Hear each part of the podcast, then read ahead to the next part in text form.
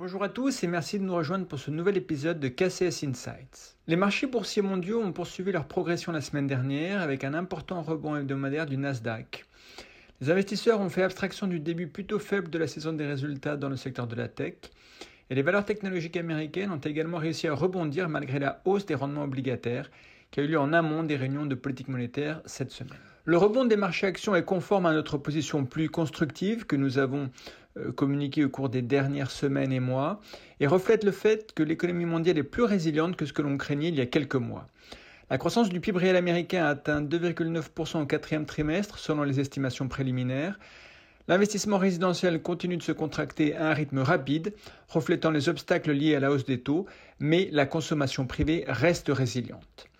L'évolution positive des stocks a également contribué à la croissance du PIB, bien qu'il y ait des signes d'un processus de déstockage dans les chaînes d'approvisionnement dépendant du consommateur américain.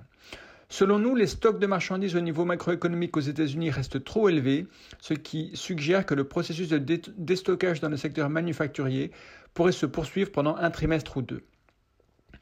Par ailleurs, les chiffres mensuels de consommation des ménages publiés aussi la semaine dernière ont quant à eux signalé un ralentissement de la consommation des ménages vers la fin de l'année, en décembre précisément. Le consommateur américain devient de plus en plus prudent, tandis que le rééquilibrage en cours vers les services se poursuit. Notre scénario de désinflation, fondé sur une offre plus élevée et une demande plus faible, bat donc son plein du côté des biens et devrait s'étendre aux services à mesure que le boom de la réouverture s'estompe. Par ailleurs, nous avons actualisé nos cibles pour le S&P 500 et le Stock 600 d'ici fin 23. Le rebond de janvier laisse une marge de progression limitée désormais, dans un contexte où nous continuons de nous attendre à ce que les prévisions de bénéfices soient revues à la baisse et dans un contexte aussi où les valorisations sont déjà relativement élevées.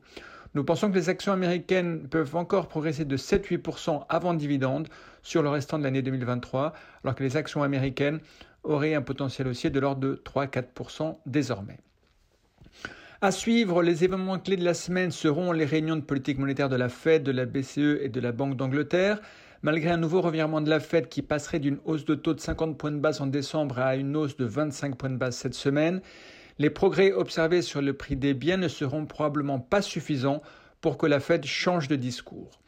Et malgré la légère déconnexion avec les attentes des marchés qui tablent eux sur une baisse des taux dès le T4 2023, nous ne pensons pas que cela donnera lieu à des mouvements prononcés sur le prix des actifs à court terme. La réunion de, la fête de mars sera l'étape clé et à court terme, nous pensons que les investisseurs continueront de douter des intentions de la Fed qui envisage le maintien des taux élevés pendant longtemps, tant que les données sur l'inflation continueront de s'améliorer. Ailleurs, euh, cette semaine également, euh, nous aurons les rapports sur l'emploi américain et nous aurons les enquêtes PMI dans les différents pays qui seront les indicateurs clés à surveiller cette semaine. Du côté euh, des euh, résultats, à suivre donc les grands acteurs de la tech tels que Google, Facebook, Apple, Amazon qui publieront leurs résultats cette semaine. Merci de votre attention et je vous souhaite une très bonne semaine.